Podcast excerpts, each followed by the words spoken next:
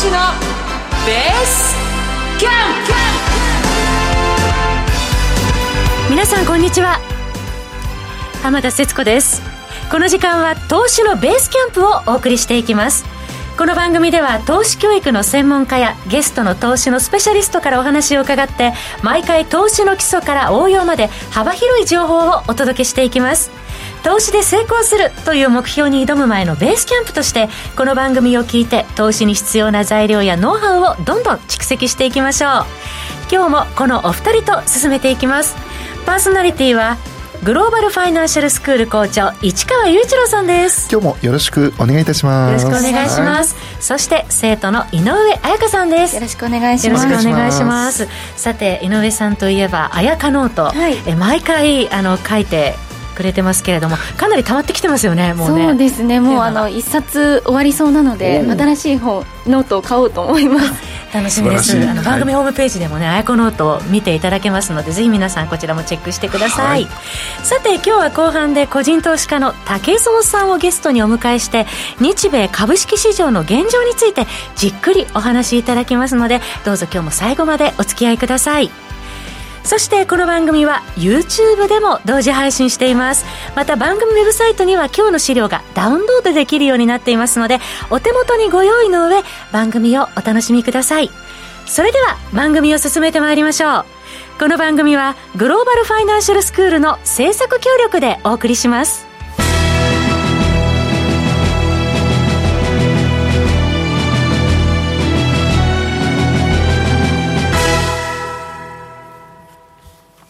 それではここからはグローバルファイナンシャルスクールの番組オリジナル講義として市川校長に教えていただきます。はい。市川校長、今週もよろしくお願いします。よろしくお願いします。さあ、お二人は積み立て投資っていきなりですが、やってます？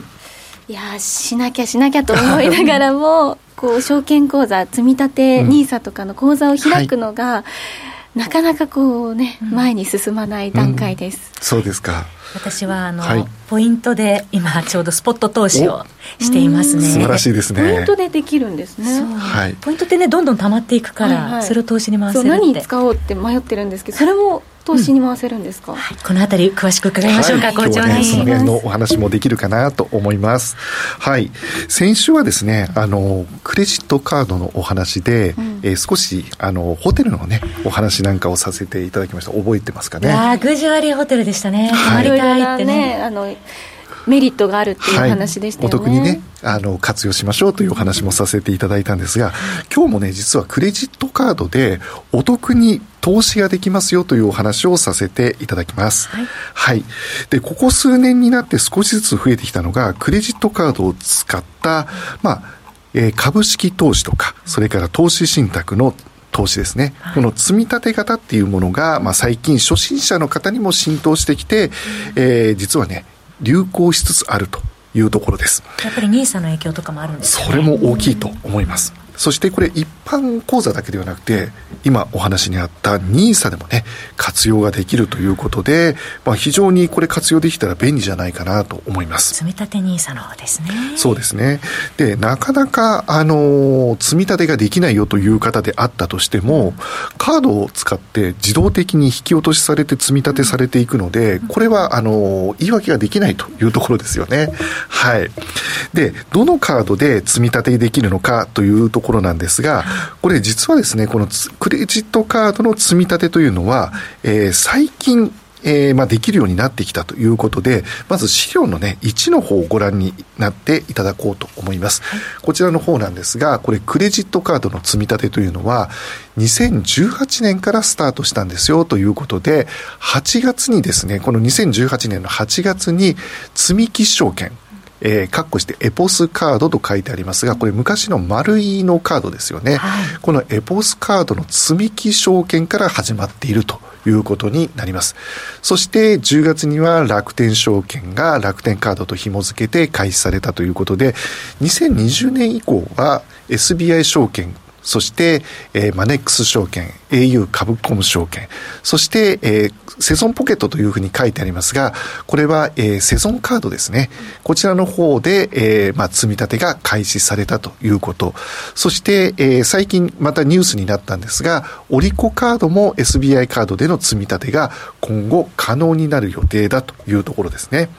そして上限は5万円までということで、最低投資額は、えー、証券会社によって変わってきますが、えー、おおむね100円から投資ができるということなので、無理なく投資ができますよということになります。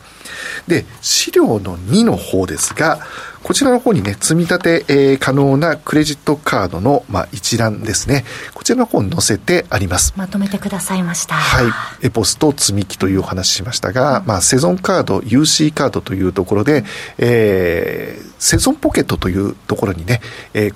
まあ、口座を開設するということで、まあ、積み立て投資ができますよということ。そして、えー、高島屋のカードも SBI でね、えー、投資ができますし、SBI 結構ね、今力を結構入れているなっていうのはこの表からもわかると思うんですが、いろんなカードとまあ提携をしてますよということですね。で、マネックスはマネックスカード、そして au 株コム証券は auPay カードと紐付けられているということになります。はい。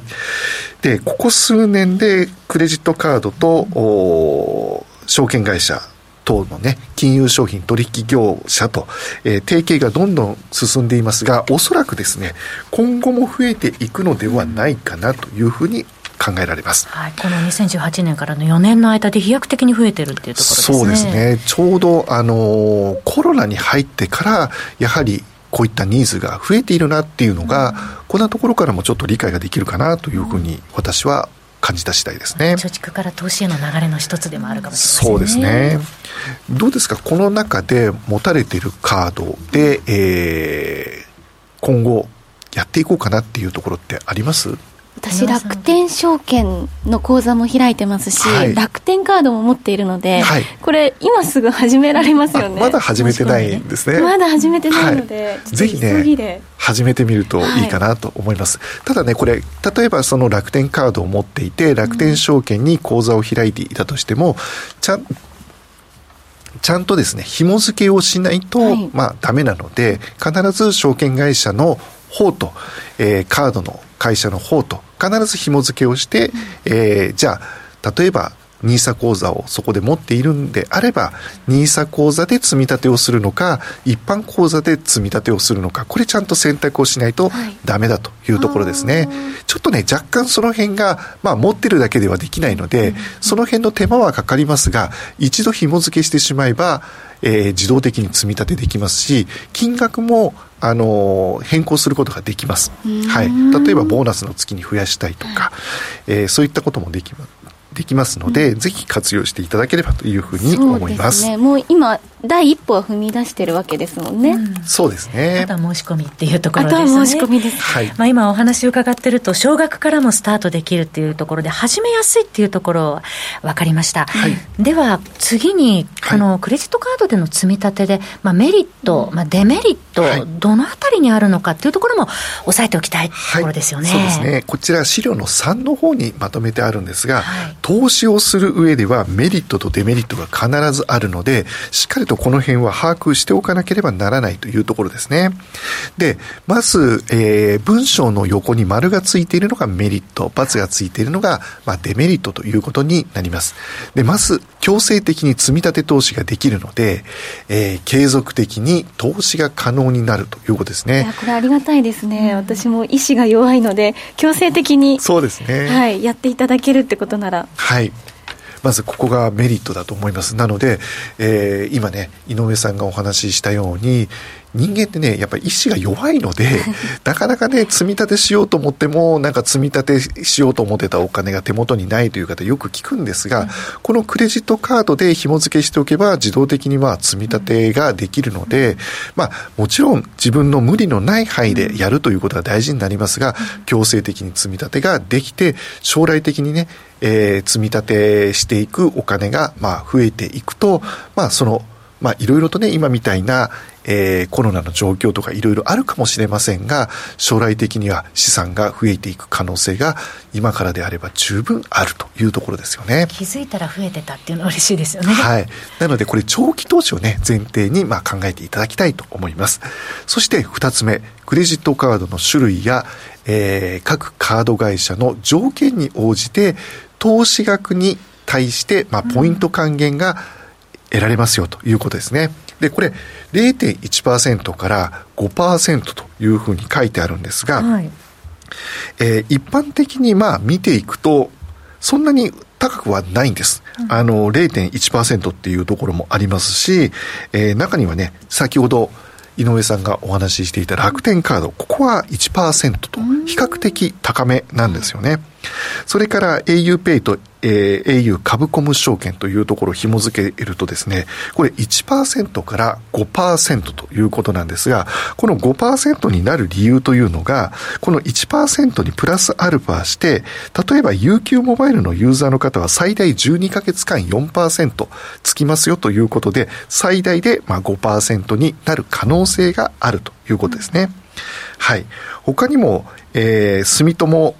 三井住友カードで SBI の場合は、これ一般カードの場合は0.5%、ゴールドカードは1%、プラチナの場合は2%ということで、カードに、カードの種類によってパーセンテージが変わってくるということになりますので、こういったところもぜひ意識していただきたいなというふうに思います。はい。はい、私はあのここに書いてある通り、あのポイント投資で、はい、ポイントがたまったらあの積み立てていくっていうことを今やってますね。あ、それいいですよね。はい、ポイントも現金と一緒ですので、それを積み立てすることができるということですよね。そしてその積み立てに対してまたパーセントがつくわけですから、どんどん積み立てをね、ポイントでもしていただきたいなというふうに思います。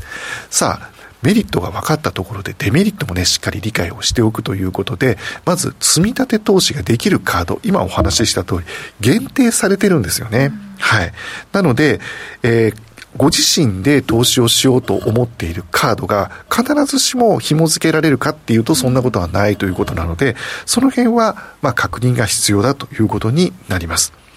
そしてその下、えー、選べる商品は限られているということ。で、投信だと、えー、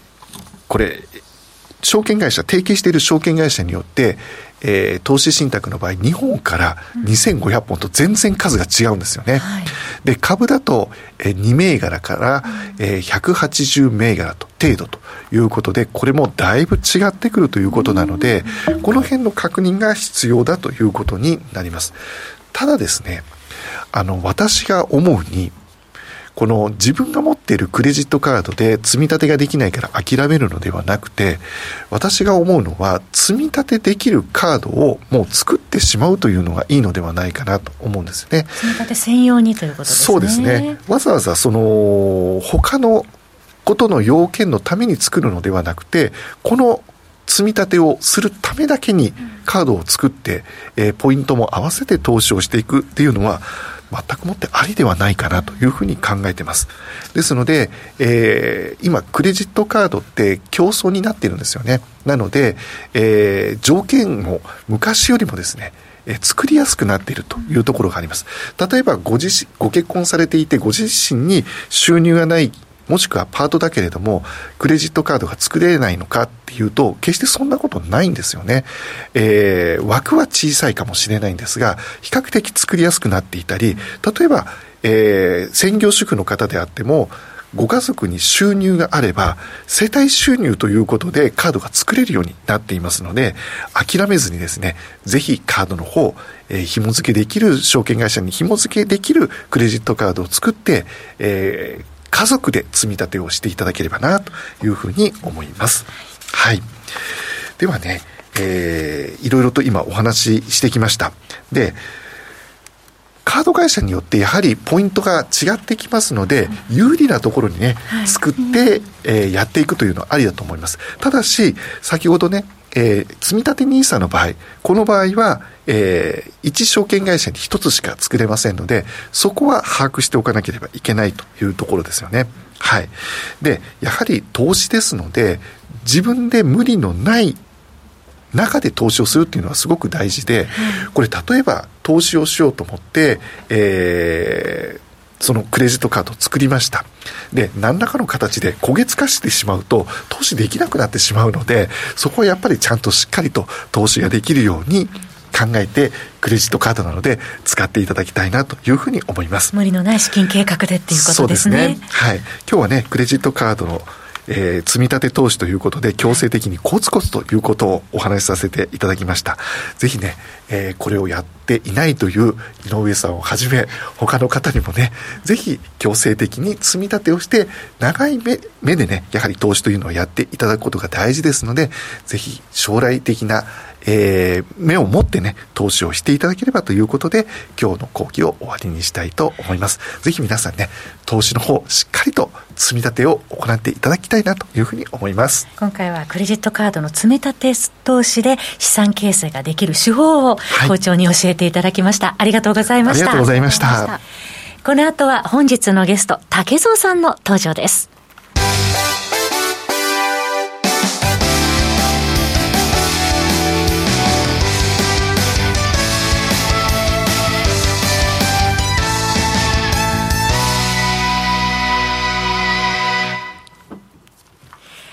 それでは本日のゲストの方をご紹介しましょう。個人投資家の竹蔵さんです。竹蔵さん、こんにちは。こんにちは。よろしくお願いします。よろしくお願いします。今日は竹蔵さんにですね、日米の株式市場の現状についてお時間の許す限り、たっぷりとお話を伺っていきたいと思うんですが、はい、もうラジオ日経でもね、竹蔵さんおなじみですけれども、改めてここで竹蔵さんのプロフィールをご紹介させていただきます。竹蔵さんは元証券ディーラーでいらっしゃいまして、現在は個人投資家兼経営者でいらっしゃいます。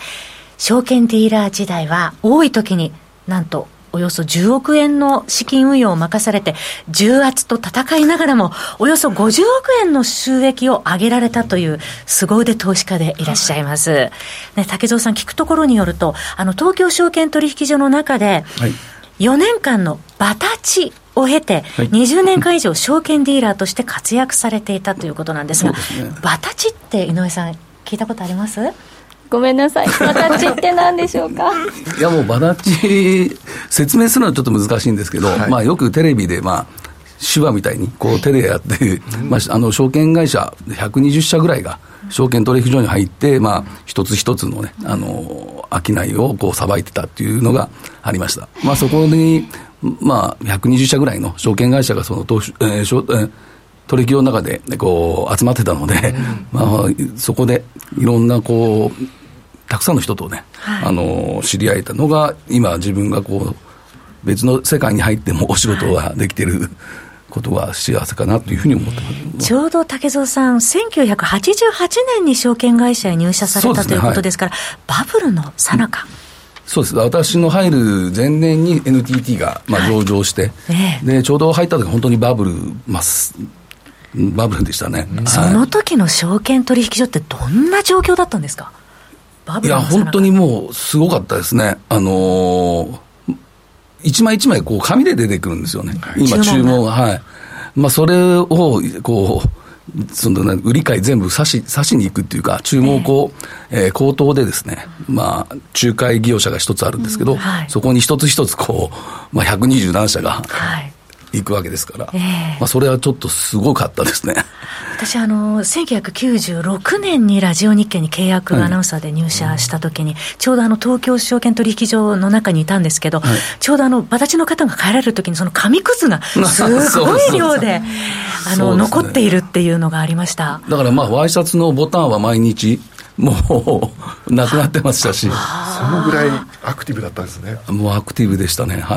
い。まあ、あの、4社、ね、あの大手4社なんかはバス,、バスケの方だったり、ラグビー部の方の、スポーツ系の方がもうガチしてないとややまあ、私もね、野球は高校時代やってたんですけど、えー、もうやっぱりもう全然ちっちゃかったので、もう本当、潰される勢いで。体張って注文取ってらしたっていうことですね。いや、本当に肉体ロードでしたよ。でその時にあの手サインあそうですね、はい、ものが独特のサインがあるんですよね。ちょっと YouTube の方になんかこう形をラジオの方はね、はい、ご覧いただけないですけど。まあ、一番は日立っていう日立製作特徴があると思うんですけどこれ4ってありますよね。指4本。4本。これが上に上げたら立つっていうことで日立、あ江戸っ子ですね。日立ですね。はい。そうですね。でまああと今は NEC になってますけど、はい。昔だったら日本電機ってあったんですけど、うんはい、これ2本のここで頭にやれば、ピースマークで、頭にやると。これが電気のあれで2つの電気で日本あの今の NEC になるんです。なるほど。でこれを3つにすれば、はい、三菱電機です。三菱。へえこれを瞬時になさるわけですもんね。で4つにすれば東芝っていうか。売買が活況の時はそれが飛び交ってるっていうところですもんね。そうですね。だから、まあ、そういうふうに全部こうあの手話みたいな、そういうのでこう、ボタンは取れ、怪我をしながらだったんですね。まあ、そうですね、まあちょっと、そのあたりでね、喧嘩もよく見ましたけど、そうですか。ちょうど井上さん、あの、魚市場だったりとか、うん、競りが活況な時ありますよね、はい、ああいうイメージですかね。まあそうですね。似てるという、ね、本当に、あのーすごかったですね。プラスアルファでこうつかみ合いになってしまう、ね、そうですね。そういう状態だということですね。まあ、ただね、あの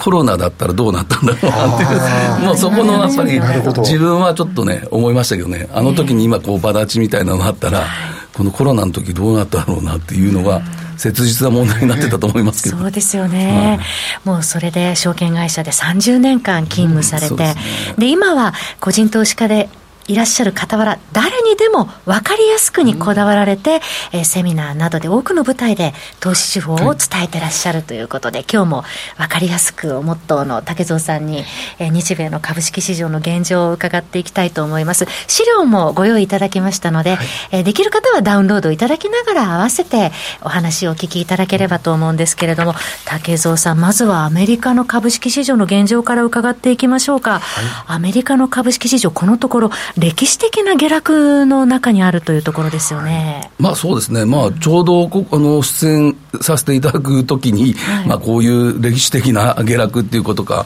ありまして、まあ、このニューヨークダウっていうのが、これは8週連続下落っていうことで、うん、まあ、私も全然、まあ、知らなかったんですが、僕、1932年以来、まあ、約90年ぶりのことになってるっていうことなんで、はい、え。ー、えー、まあ、私はやっぱり、やっぱり、こういう経験というのはちょっとなかったと思います。で、まあ、S&P500 にしてもまあ、7週連続、まあ、ナスダックも7週連続下落っていうことになってるなというので、やはりちょっとこのアメリカの状況っていうのが、やはり見ていかないといけないんでしょうということがあると思います、はい、これだけ下がっている歴史的な下落ということであれば、うん、やはりこの世界の経済動向に、これ、暗雲が立ち込め始めてきているっていうふうに見たらいいんでしょうか、まあ、特にやっぱりアメリカのこの、えー経済状況というところはちょっと心配になってきてる。なっていうのはありますねどのように今、竹蔵さんはご覧になってらっしゃいますか、アメリカの経済状況。原油価格はじめ、はい、まあ、この商品市況っていうのがやっぱり高止まりが、やはりインフレ懸念っていうのがあって、はい、も次のページあると思いますけど、はい、この FRB の政策ですよね、えー、これ、本来なら、まあ、この0.5%の利上げを決定したりとか、はい、まあ、今、こうずっと、まあ、6月、7月にもこう利上げをこう示唆するような発言、でまあ、6月から今度、QT ということもこう示唆されてるんですけど、一向にこの商品市況というところが、はい、あの下がってこないということで、えー、これ、やっぱり FRB としては、本来、この利上げなんかをすることによって、はい、インフレ懸念っていうのをなくしたかったはずなんですけど、えー、一向にそのインフレっていうところが収まってきてないっていうのが、舵取りがすごい難しいんだろうなっていうところがあります。この急なインフレをなんとかして抑え込みたいっていう姿勢が見て取れますよね、この政策の中だと思いますね。あの、えー、だからあのもうバイデン大統領なんかは、はい、あの今、過去最低のあの支持率まで落ち込んでるんで、はい、選挙前ですけどもね、そうですよね、中間選挙前で。この中間選挙までに、やっぱり今、支持率を上げたい、はい、それは多分このインフレっていうところの物価をどうにかして抑えていきたいんだけど、収まっていない。のが今、状況なんだろうというふうに思います。さあ、どうしたものかというところですよね。で、実際、この FRB の今、政策について伺いましたけれども、え資産であったりとか、アメリカ自体の国の力、資産の力っていうのはどうなってるんでしょうか？いや、これはですね、えー、あのまあ、次のページにあのちょっと用意させていただいたんですけど、はい、まあ、この図が一番分かりやすいなと思いました。で、この2020年の下の方にあると思いますけど、うん、あのまあ、水色のあの絵がですね、これ、一気に伸びていると思うんですが、はい、でこれ、2020年3月のとこが、うん、えー、4兆ドルをだったものが、はい、FRB の総資産が、はい、えー、こ今年の3月ですかね、えー、ここまでに行くまでに、9兆ドルっていうことは約倍、この入れてるわけですね、約2年で。ね、はいでそれに乗じて、えー、あの アメリカの、えー、時価総額、はい、これは 約3、えー、30兆ドルだったな。だから日本円にして約3000兆円ぐらいのものが、6000兆円ぐらいまで膨らんでるんですよ。はい、約倍。で、日本の、じゃあその時時価総額。はい。多分、えー、500ぐらいから800兆円ぐらいしか多分上昇してないと思うんですね。えーその中でこのアメリカ金融緩和でどんどんじゃぶじゃぶとお金を入れていったっていうところですよね、うん、でそれが あの、まあ、先ほど言いましたけど、はい、6月から両手引き締めの方になってくるので、えー、じゃあ今までは緩和。それが引き締めになるとやはり一番影響があるのは一番上昇してきたアメリカ、はい、このあたりが心配なのはあるなというふうに思います。市川校長どう思われますか？この先実際どうなるのかなっていうところですよね。このインフレがまず止まるのかどうかっていうところもすごく心配なんですが、はい、この影響下によってその株価ですよね、うん、おそらく米国投資されてる方もたくさんいらっしゃると思うので、うん、その辺がものすごく心配だなというところですよね。そのナスダック見てましても年初来からもおよそ3割下落しているっていうところありますよね。うんね、まあでもだから、一昨年ぐらいから一番上昇があったのがこのナスダック、えー、秋ぐらいまでですね、去年の。だからその反動が今出ているというように私は思います。それはいつまで続くのかっていうところ気になるところですけれどもね。それがね 分かればいいんですけどさすがにだからさっきも言いましたけどこの時価総額見てもやっぱ3000兆円から6000兆円まで来てるんだよっていうのがあれば、はい、まだ余力はあると、要因下がるね、だからそういうのがあれば、日本株の方が私は優位性を感じるんですよね。相対的に日本株の方が優位性があるというところ、ね、それはやっぱり、今まで時価総額がそこまで伸びてないっていう、500から800、そうそうそうそう300億だけっていうところですもんね。300兆円ですかね、300兆円、まあ、そんぐらいだったら、えー、まだこの日本の方が優位性を感じるっていうのがあります。その日米のコントラストの違いのところを伺いましたけど、井上さんはどう感じてますか？アメリカ市場の影響をもろに受けてしまう日本市場は、この、なんだ今、ナスダックの下落だったり、ニューヨークダウの下落を見ていると、やっぱり心配なところなんじゃないかなと思うんですが。その金融緩和、日本は金融緩和が続いていて、でもそのそういうところではアメリカと比較したら、やはり相対的に堅調な値動き、やっぱり日本っていうのはまだ緩和状況にある、であともう一つは、はい、先日含まれたこの日米首脳会談、はい、このあたりも、あの実を言うと、注目しておきたいなって私は思いました、はい、その日米の首脳会談の中身についてはそうですねラジオの方は、えー、ここでお別れになってしまうんですけれどもこの後 YouTube で動画限定配信のところで詳しくそのあたり伺っていきたいと思います。ここで竹蔵さんからのお知らせです。本日から6月末まで竹蔵先生のメルマガキャンペーン中です、え詳しくは竹蔵さんのホームページを皆さんご覧になってください。さてあっという間にエンディングです。えここまではグローバルファイナンシャルスクール校長の市川雄一郎さん生徒の井上彩香さんそして本日のゲスト竹蔵さんでした。どうもありがとうございました。進行は浜田節子でした。ラジオお聞きの皆様また来週お会いしましょう。この番組はグローバルファイナンシャルスクールの制作協力でお送りしました。